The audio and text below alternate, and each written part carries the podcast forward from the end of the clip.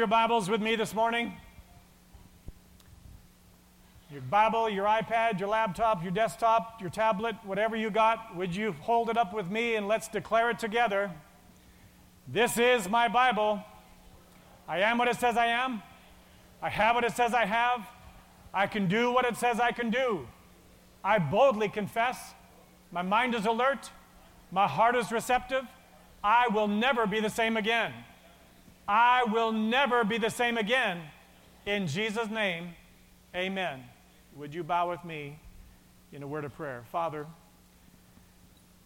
I thank you that you are powerfully present here. You are powerfully present all across this globe. You are working powerfully in the midst of the agenda of darkness, causing your kingdom to take back territory that the enemy had stole, empowering your body to rise up and to be who you've called them to be in these days. And I thank you that we are not in the bleacher watching, we are on the center field with you.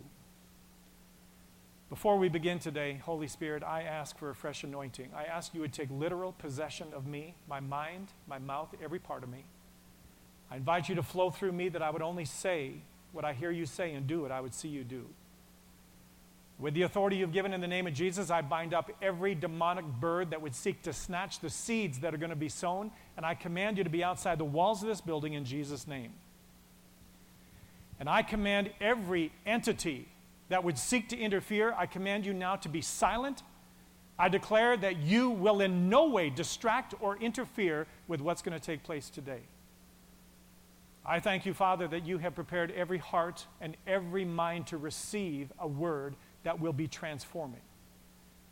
I believe, Father, there's not one person in this building by mistake. I believe there's not one person who's watching via YouTube by mistake. I believe today that you are releasing a word that will change your body and wake it up. And so, every angel assigned to minister into war, you are released now to accomplish the will of the Father. And by faith, we say thank you in advance for what's going to happen today we believe we will never be the same again. In the powerful name of Jesus, we pray. And everybody in agreement said, Amen. How many of you here last week when we talked about the 80 20 rule? Most of you. Let me just give it to you quickly again. I began last week by talking about the fact that for a lot of years I was a very dysfunctional dad in my family. My kids and I on Saturday morning would take off and leave my wife at home all day Saturday to do all the housework and all the laundry and do all the whole work while we went off and we went to the park and we went biking and we did all the great stuff. We'd come back at 5 o'clock expecting supper and wanting to do something with her, and she was so tired. It's like, what's wrong? I was wrong. Talked last week about how that spilled into the body where I became a dysfunctional spiritual leader and I empowered the church to function with an 80 20 rule allowing 20% of the church to do 80% of the work and 80% of the people to sit on there and do 20% of the work. And I allowed that for years. Just want to ask you a question. How many of you have ever known a pastor who has burned out? Would you just raise your hand? Yes. How many of you have known anybody in your life who has burned out? Yes. Don't raise your hand. How many of you have ever burned out or been on the verge of burnout? Don't raise your hand. The reality is, the design of the enemy is to cause some people to be over responsible, and while they are, to cause other people to be irresponsible. Some of you are in marriages that way, where you have been over responsible, doing more than you should, and empowering your spouse to be irresponsible. For some of you wives, you have been that to your husbands, and for some of you husbands, you are that way with your wives. That is dysfunction in relationship.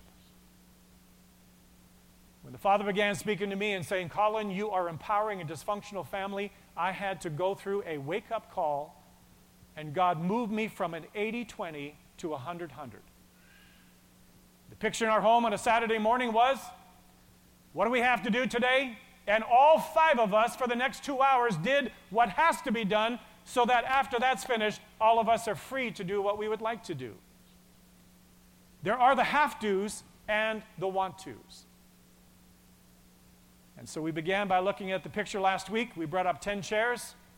And I asked two people to pick up five each while the other eight stood and watched them. For those of you here, you know what that was all about. That was one picture. Today I need to give you another one. Before we do that, if you would just write this down, I don't want to, for the sake of time, I don't want to look them up.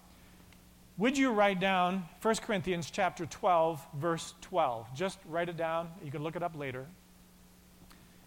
The Apostle Paul says this He goes, The body is a unit.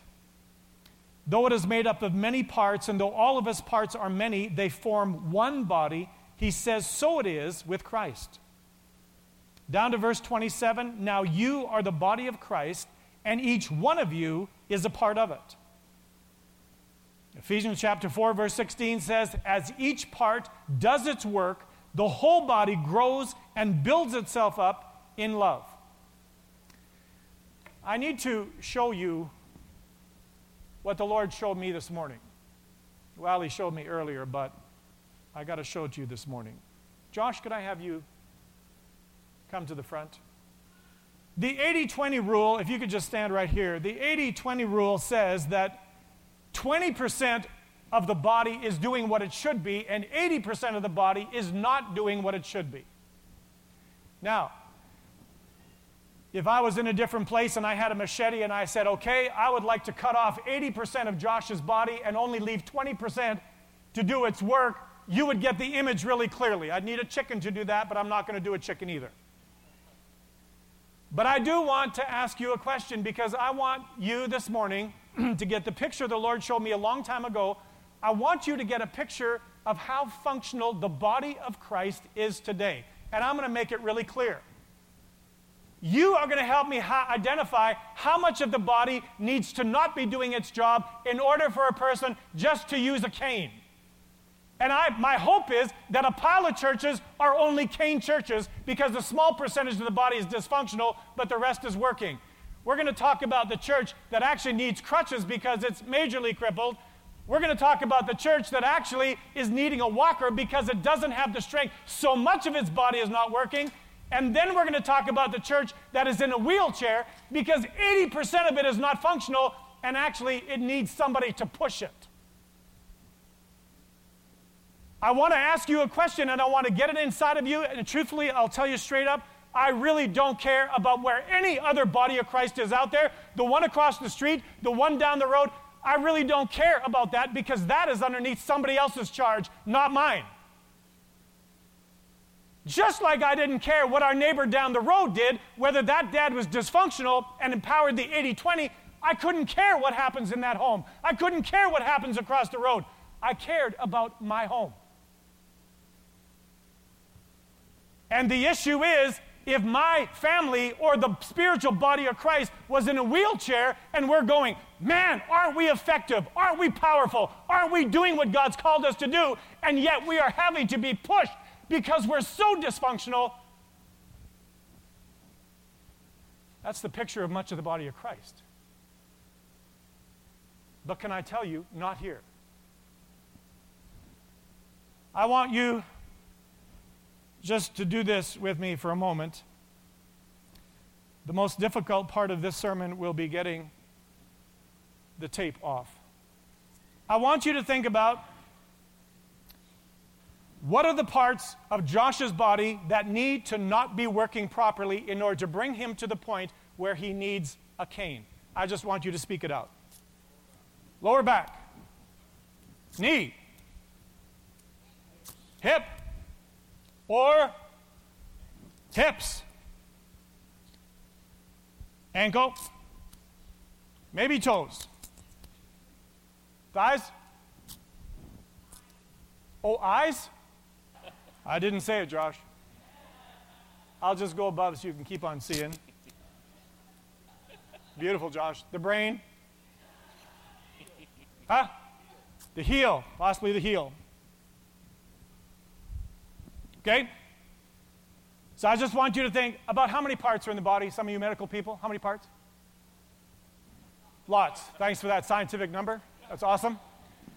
I want you to think, and it doesn't take all of these, but if there's one, two, three, four, five, six, seven, eight, nine, ten, possibly ten we've identified that would make Josh need to have to use the cane, we're talking 10 members of his body that would bring him to the point where we'd look and we'd say, You need to have support because you can't do what a healthy body can do.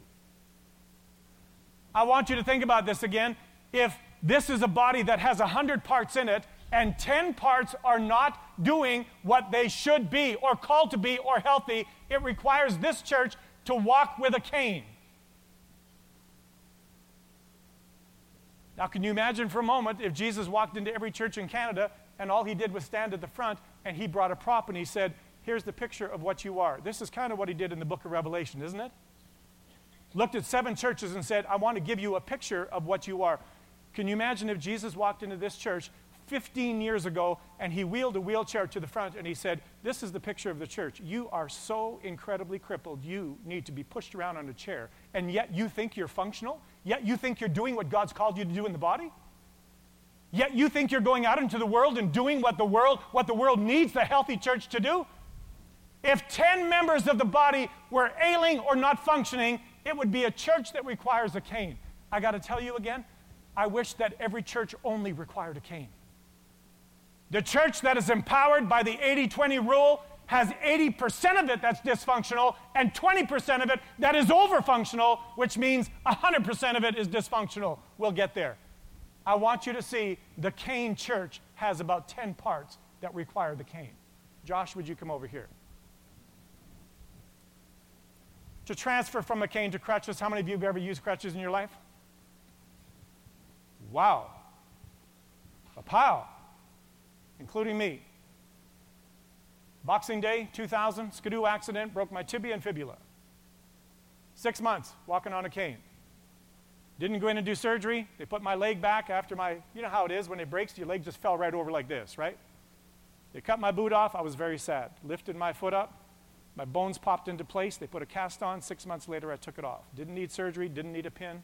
Haven't felt it since. What is required? How many more parts have to be dysfunctional to get to the crutches? What else? Tell me. Legs. I'm going to just make, yeah, nerves, weak boy. What else? Fatigue will be a symptom. I want to know the body parts that aren't working that requires them to use crutches. Huh? Ah, how do we do all that? Okay, that represents muscles. What else? Huh? Yeah, lower. And back. What else?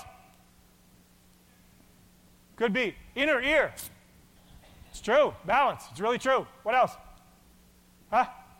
Yeah, I got both toes done. Could be a pile. Yep, I'll just I'll just do both feet. Could be the ankle. Yep, I got one. I'll do the other. All I want you to see is Gene. Oh yeah, that affect a whole bunch of joints, right? Oh man, how do I do that? I'm just gonna I'm just gonna put it around here like this. I'll just do it around the knee. You're getting the picture, right?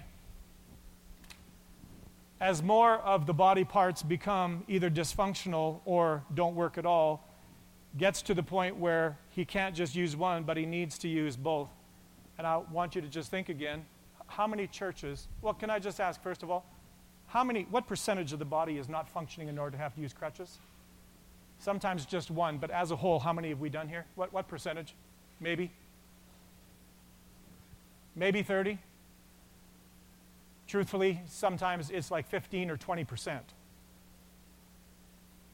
Right? It's a small amount that's dysfunctional, and a person needs to have crutches. Can I ask you, the crutches, how much does it inhibit? How much different between him on crutches and me not on crutches? What's the difference? What would the difference be of a body of Christ that was healthy and fully functioning and a body of Christ that was on crutches? What, what would be the difference? Grand Canyon. We're already talking with only 10, 15, 20% dysfunctional body. We're already talking that this body is so dysfunctional that it can't do a fraction of what it's been called to do. Let's make it even worse. Josh, put those down. Come over here. How many of you have ever needed a walker in your life? The number's narrowing. The number's narrowing because the intensity of injury, the body parts that aren't working increase as you get to the point. And I didn't even bring a hospital bed over here where a person is bound, and yet there are churches that are on the hospital bed. We won't talk about that. What other body parts have to be dysfunctional to move to a walker? Brain. More of the brain. How do we do the blood? Yeah, I could, that's a good one, Josh. Oh, yeah, that's good. He just donated. What else? The mouth? Oh, you're, you're jumping ahead of me. What else? What else has to be dysfunctional here? Inner ear, so we'll do the other one as well. Huh? You're just saying that so you get a piece of tape on it, aren't you? Both nostrils. And then someone's going to say the mouth. I know you're going to say that. No. The neck. Absolutely. Yeah, shoulders. No question. What else? The pelvic area. Yeah, I'm just going to. I already got that side. Lungs. Yep. Abdomen area. Okay. By the time you get to the walker, what percentage of the body is struggling, hurting, dysfunctional, not able to do what it should do? What percentage are we at? Could be 50%, could be 40%, could be 60. Okay? When you see someone downtown and they are walking through Walmart with their walker and this is how they're going, what percentage would you say that they are not able to accomplish the way a healthy body could? And you go flying by them like this, which the healthy church does. What percentage, guys? I want you to think about this. Think about this. Even if 50% of his body was struggling and he needed a walker, that 50% would, would affect about 95% of his functionability. You hear what I'm saying? If 50% are not doing what they're called to do, it's going to affect 95, maybe 98 of what the body can do. It's not proportional. Let's talk about the 80 20 rule. Josh, can you come over here? By the time a person gets to the wheelchair. I'm, I can not do this. I'd love to. But I would love to go 80% of Josh's body, 80% of it, you need to see, 80% is covered with tape. That his body, he can't walk, his organs, his whatever, he is such to the point. Would you sit down in the chair, Josh? 80% of his body makes it so that he cannot function. In fact, he might be able to pedal a little bit with his hands, but as a whole, he is dependent upon someone else to push him. If I, as a spiritual parent, empowered 80% of this church, like we talked last week, to come, to sit down, to get up, to walk out, and do zero of what it takes in order for a church family to work, if I empowered that, what I would be empowering is the picture of a church in a wheelchair where someone else has to do what you're supposed to be able to do, but you've been empowered to do nothing. The dysfunctional 80% would require the church to push you. I want to give you one verse. Josh, can you hang in there for a second? We, don't go anywhere, Josh. Would you write down Hebrews chapter 12, verse 1? Hebrews chapter 12, verse 1. And I want you to get the picture of what the Apostle Paul says that we as the body, we as members of the body, what we are called to do. He says this Let us run the race that is set before us. He didn't say, Let us wheelchair the race that is set before us. He didn't say, sit on the sideline and watch someone else do what you, as a part of the body, are called to do. You sit there as a spectator eating popcorn while 20% are over responsible and burning out. He didn't say that. What did he say? As a body? Now I want to tell you again bluntly.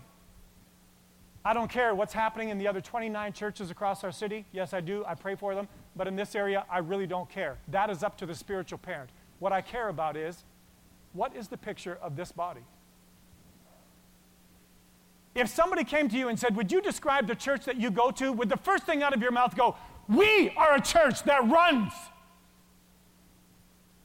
You will not find a part of this body that is unhealthy. You will not find a part of this body that is dysfunctional. You will not find a part of this body that is lazy. You will not find a part of this body that is in a wheelchair. You will find a body that runs. It is healthy. It knows its part. It's working together. It is doing what God has called it. Would that be the first thing out of your mouth if somebody said, Describe the church you go to? 16 years ago, and the Lord began speaking to me about the dysfunction in my life as a spiritual leader that I empowered a church, this church, to be a wheelchair church where 80% of the body was dysfunctional and was not only not running, but they were not doing their part. The Holy Spirit said, Call, before the family will ever change, the spiritual parent has to change. I want to say it to you again, some of you spiritual heads of your homes. You look at your family and you recognize it's not functioning the way you've called, way God's called it to function. I don't want you to look at your spouse. I don't want you to look at your children. I want you to look at you and go, God, this family obviously is the way it is because I'm the spiritual head and I've let it be this way. Would you begin with me? Would you begin changing me? God had to change me from being a wheelchair father to a walker father to a crutch father to a cane father. And my prayer is we'll get to the day when we throw the cane away and go, we're not even a cane church. There's not even 5% of this body that is dysfunctional and lazy and doesn't know its part and not doing what it's been called to do. We are a church that runs. I said to you last week. When God began changing us as a church, moving us from an 80 20 movie theater church into a church that began to function 100 100, can I just say there were some people not happy with that? There are some people who just want to come into the church, they want to sit down, they want the movie theater experience like we talked about last week. They want to get up and go, and they leave all their popcorn, all their mess, all their coffee, all their stuff all over the floor, just thinking that some young person with a broom and a blue uniform is going to come and clean up after them. That mentality has been in the church for years and years and years. I told you last week if that's what you're looking for, I can help you find one. The word that Arnold gave this morning about what the Holy Spirit is doing in the church by restoring it, bringing it to a place of health in these latter days for us to be what God has called us to be I believe that word about the church is moving the church in Canada from the wheelchair to the running church. I believe that's what's going on. I'm so thankful that God began to give us the picture of that 16 years ago so we could begin to eliminate that dysfunction, get rid of the movie theater mentality, and bring us to the point where, God, I'm a part of this body. Which part am I? Got to find out. And once I know which part I am, I got to find out what I do. And once I know what part I am and what I do, I'm going to start functioning in that role because I do not want to contribute to the wheelchair church. I don't want you to answer out loud. If Jesus did walk in here and he looked at this church and he said, I'm going to tell you in a moment what kind of a church you are, what is the picture you think he put in front of us? Now I want to ask you one more question. If he came to you and he said, I want to know if you know what part of the body you are. And I want to know if you are contributing to a wheelchair church or if you know your part, you're doing your part so that the body is 100% functional, building itself up, accomplishing the purpose for which God gave it. And we are a church that runs. We just don't wheelchair, we actually run. Don't raise your hand. How many of you would know that part that you are? And after knowing it, how many of you would say, I know what part I am, and I am growing and developing, functioning my part of the body? If all I am is an elbow, I'm making darn sure that my elbow is working because I do not want to contribute to a crippled body. I want to ask you that question. Thank you, Josh. Can we give him a hand? I want to show you one thing today if you have that list, I would like you to take it out. Jane, would you, um, would you just go and grab in our office those lists? They're on my chair there. Just want to hand it out to people who don't have it. I want to just focus on one thing today, very briefly, before we close. You're going to be hearing more and more about this in the days and weeks that are coming. But I want to share with you what the Holy Spirit has been laying, laying upon our heart. The picture that the Lord has given is that the area of prayer ministry in our church has been kind of changing and growing and taking different shape than it has been in the last little while. Just raise your hand if you don't have one of these white sheets. Just raise your hand. Jane will bring them around. I want you to look on the white sheet. I want you to go down about, uh, oh, seven or eight. I want you to go to the healing room. Don't check any of them off today. We talked about last time. Don't check any. I want you to pray about it. The healing room is a part of it. The intercessory prayer is a part of it. The prayer network is a part of it. I want to just share something with you and then we'll talk more about it. In the church, we have had a couple of different ministries. Intercessory prayer has been a ministry every Tuesday evening. We have opened it up from 7 o'clock till 9 o'clock for people to come. And the entire focus of the evening is to intercede about those things that the Holy Spirit lays upon their heart, from local things all the way to international, all across this globe, as the Holy Spirit lays upon their heart, they intercede. They take two hours and they do that. Some of you know all about that. You've been a part of that ever since it began.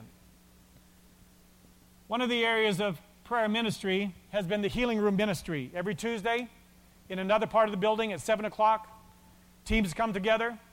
It was in the past that people who were needing prayer would come in, they would go into the room, they would be prayed for, anointed with oil, they would leave. The healing room was available every Tuesday evening from 7 till 9. The healing room ministry has kind of changed its focus over time, has always been open to pray for healing. But especially in the midst of the agenda that's going on in the world, the healing room has changed to the place where people as a whole are not coming in because of what's going on, but instead, the team waits on the Lord.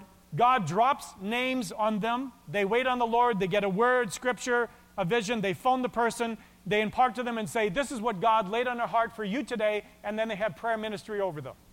How many of you have been prayed for by the Healing Room Ministry over these last number of months? Just raise your hand high. Yes. How many of you have been blessed by the Healing Room Ministry as they phoned you? Most all the same. We have come to recognize that that ministry has become incredibly powerful in the lives of people. In fact, what it has done is it made it so that we as a church are not waiting for people to come, we as a church are actually waiting on the Lord, and through the phone call, we are going. Reaching into homes, reaching into vehicles, reaching into people's lives, imparting to them. I said this to the healing room the one night as the whole, I was just praying about it, and I said, Can you imagine getting a phone call? Somebody phones you and says, We've been waiting on the Lord for you. These are the words that God has dropped on our hearts concerning you, and we just want to tell you what God has spoken over you. Can you imagine getting that kind of a phone call and the impact it would make? I want to ask you this bluntly. Apart from getting a phone call from the healing room, how many of you have ever had a phone call where someone went, I've been waiting on God, God has dropped this on me, and I need to share this with you? How many of you have ever got a phone call like that in your life? Three. Can I just say to you? I think we all need that.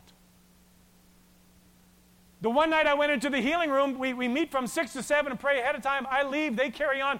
I said to them, I said, if you have time at the end of this evening, would you phone me?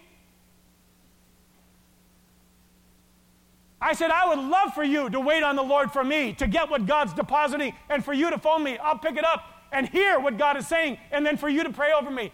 Can I tell you, they never phoned me? Can I tell you why? Can I tell you why? Because they had a whole pile of other names that God dropped on them.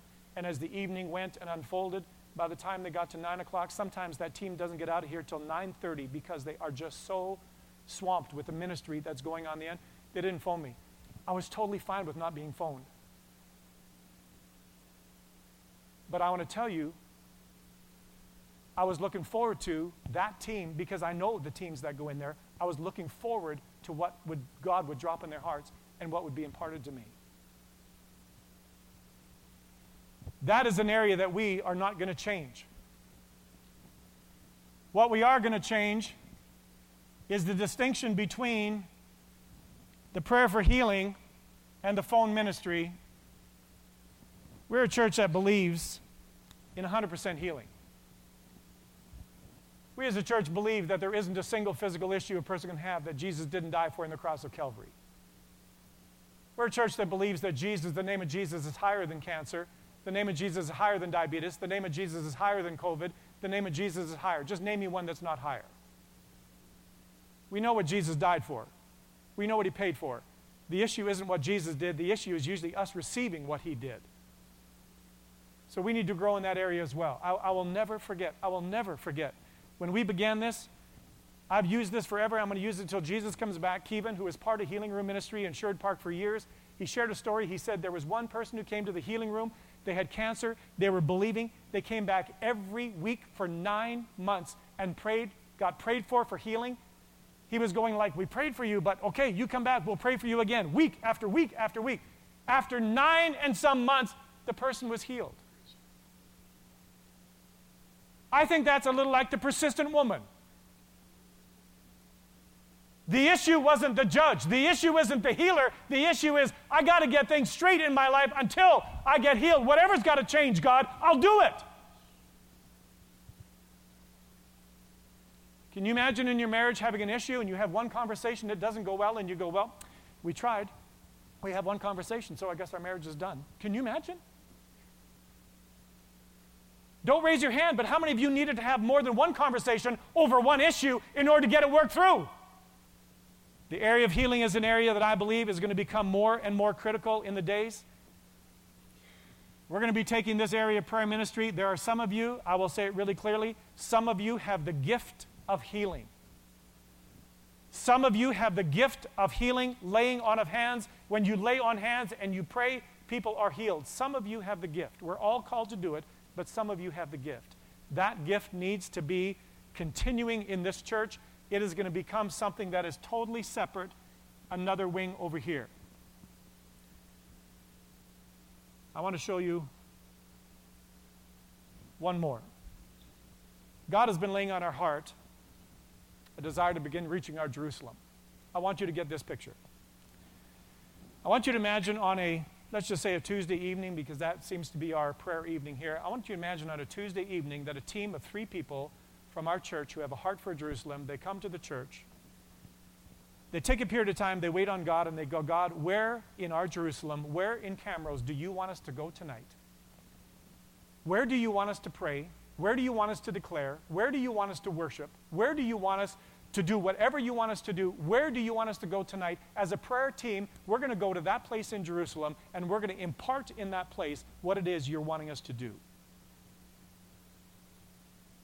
That team comes in. They wait on God.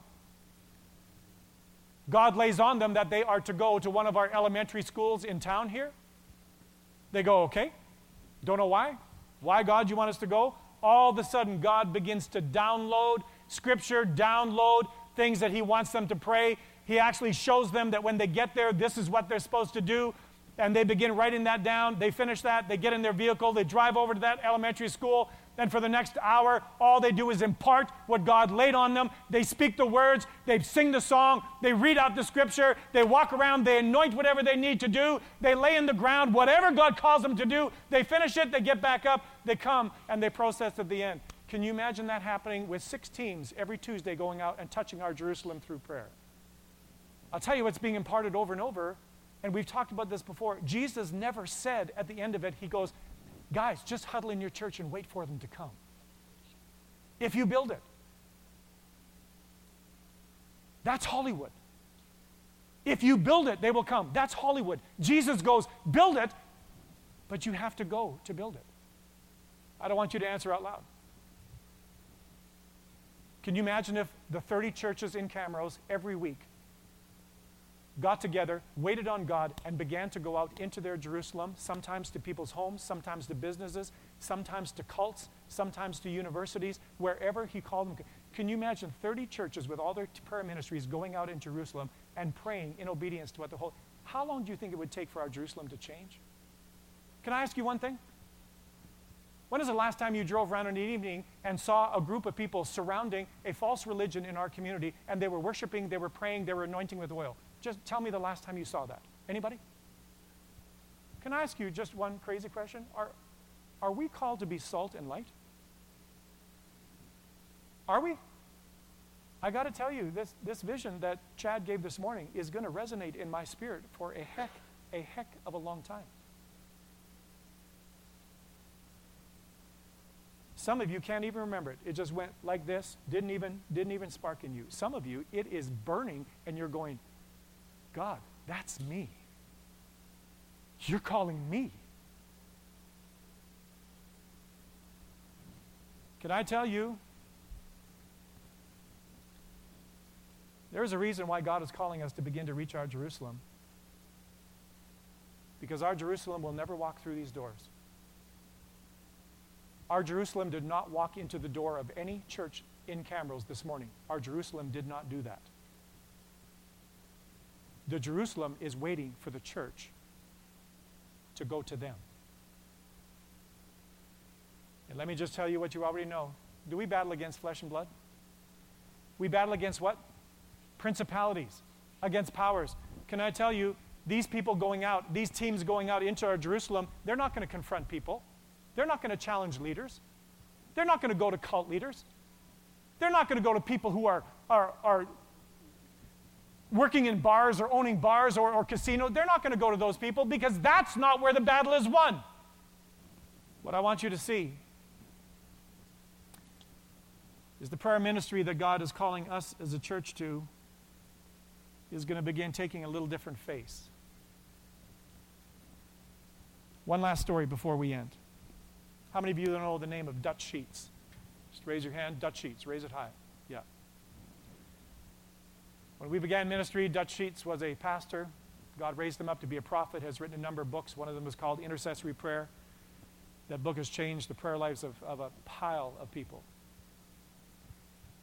Partway into Dutch Sheets' ministry, God laid upon him and said, Dutch, he had a church of 600 people. He said, Dutch, Going into this fall, he goes, I want you to cancel all the ministries of your church. I don't want there to be anything going on in your church, no kids' ministries, no, no whatever.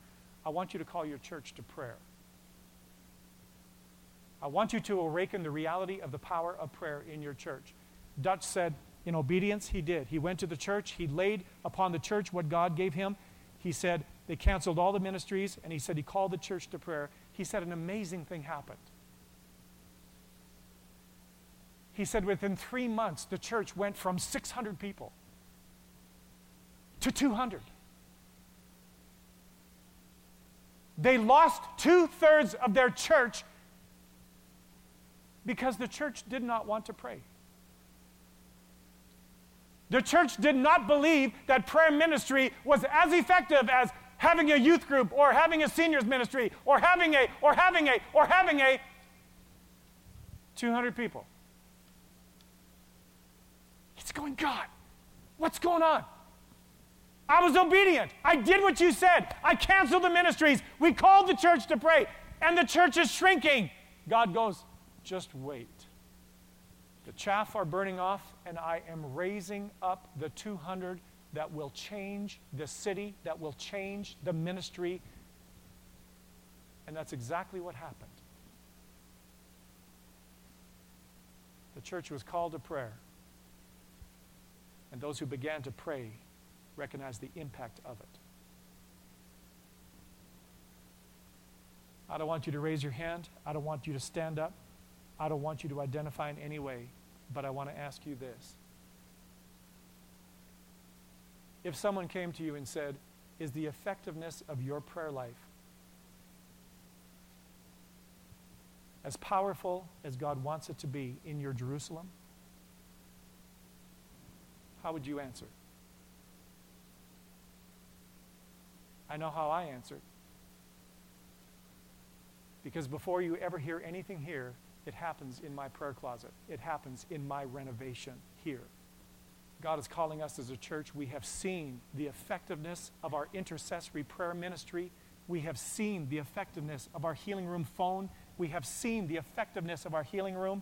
We are going to see the effectiveness in our prayer in our Jerusalem. I'm going to have Jane share next week, not this week.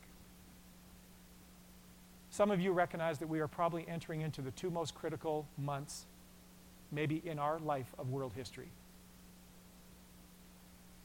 There are some people out there, their heads are so far in the sand, they have no clue what's going on in the world spiritually other than going to work, waking up, coming back home again.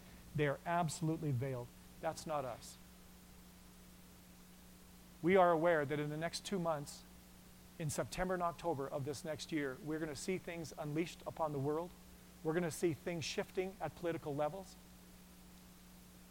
We're going to see things happen that we have never seen before. There is spiritual battles going on. We are aware right now. We talked a little last week about Muslim countries that are joining in relationship with, with Israel in order to protect themselves from what might happen in November. Are you hearing what I'm saying? We have never seen that in Christendom before, where Muslims and Jews are coming together because of a fear of what's going to happen globally on November 3rd. Let me just ask straight up. How many of you know what's happening on November 3rd of this year? How many of you just raise your hand? If you don't know, can I say, get to know? Probably the most significant end time election determining what's going to happen in the global economy and environment, spiritually, and in every other way in the world. November 3rd. I wish it was the 8th. That's my birthday. That's when it happened the first time, but it's not. I'm, I'm out of control.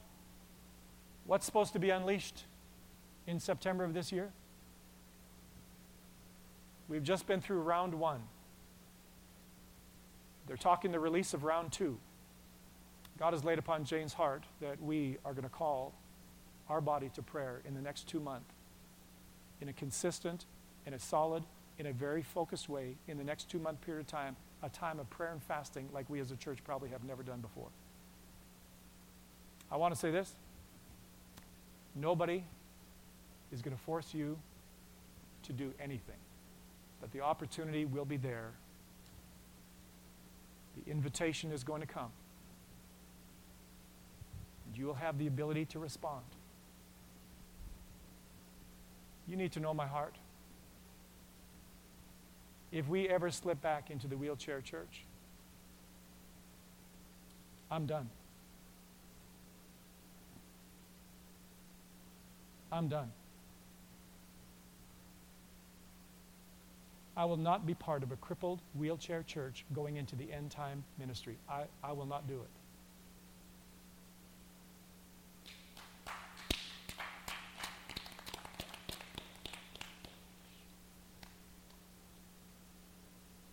If you want 80 20, just come see me. I'll give you a list. You want 100 100? You want to know what part you are? We'll help you with that.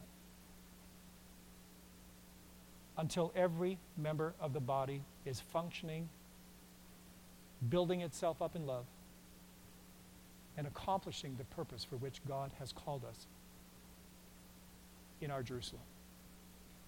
Any questions about this picture? Any questions? Would you bow with me in a word of prayer? Father, I want to thank you that your Spirit is moving, your Spirit is blowing, and we are feeling it. I want to thank you for what happened in this body today. And I thank you for the word that it is the beginning of what you are going to be doing in churches all across this nation. I thank you today for those churches where your spirit showed up, your spirit empowered. Thank you that you're already doing it. But Father, we're asking you to do something with this body, with this family. We are asking that you would prepare our hearts, you would prepare our minds, you would change what needs to be changed to bring us to a place where we are not only walking, we are literally running. Accomplishing the purpose for which you created us, touching our Jerusalem in a way that it has never been touched before. I thank you, Father, as you look throughout this entire body, you see every member, every part of the body. You know its value. You know which part it is. You know what it has been called to do. And you have the grace to make that happen. Would you prepare every heart, every mind? I release a grace over those right now in this building and those online who are resistant to move from the 80 20. Holy Spirit, you are the only one who gives us a will to be obedient. I release a grace over their lives today. I prophetically declare in the name of Jesus that Solid Rock in Camrose is a hundred, hundred body. I prophetically declare that every member knows which part of the body it is. I prophetically declare that every body part is doing what it has been called to do, and I prophetically declare that we are a healthy, functioning body of Christ, accomplishing the purpose for which we have been called. I release that in the name of Jesus. I declare to you today what you already know. The Lord has blessed you, and He is keeping you. The Lord has caused His face to shine on you, and He has been gracious to you. The Lord has lifted up His countenance upon you and filled you with His peace. In the name of the Father, and the Son, and the Holy Spirit. And everybody believing said, Amen. God bless your week.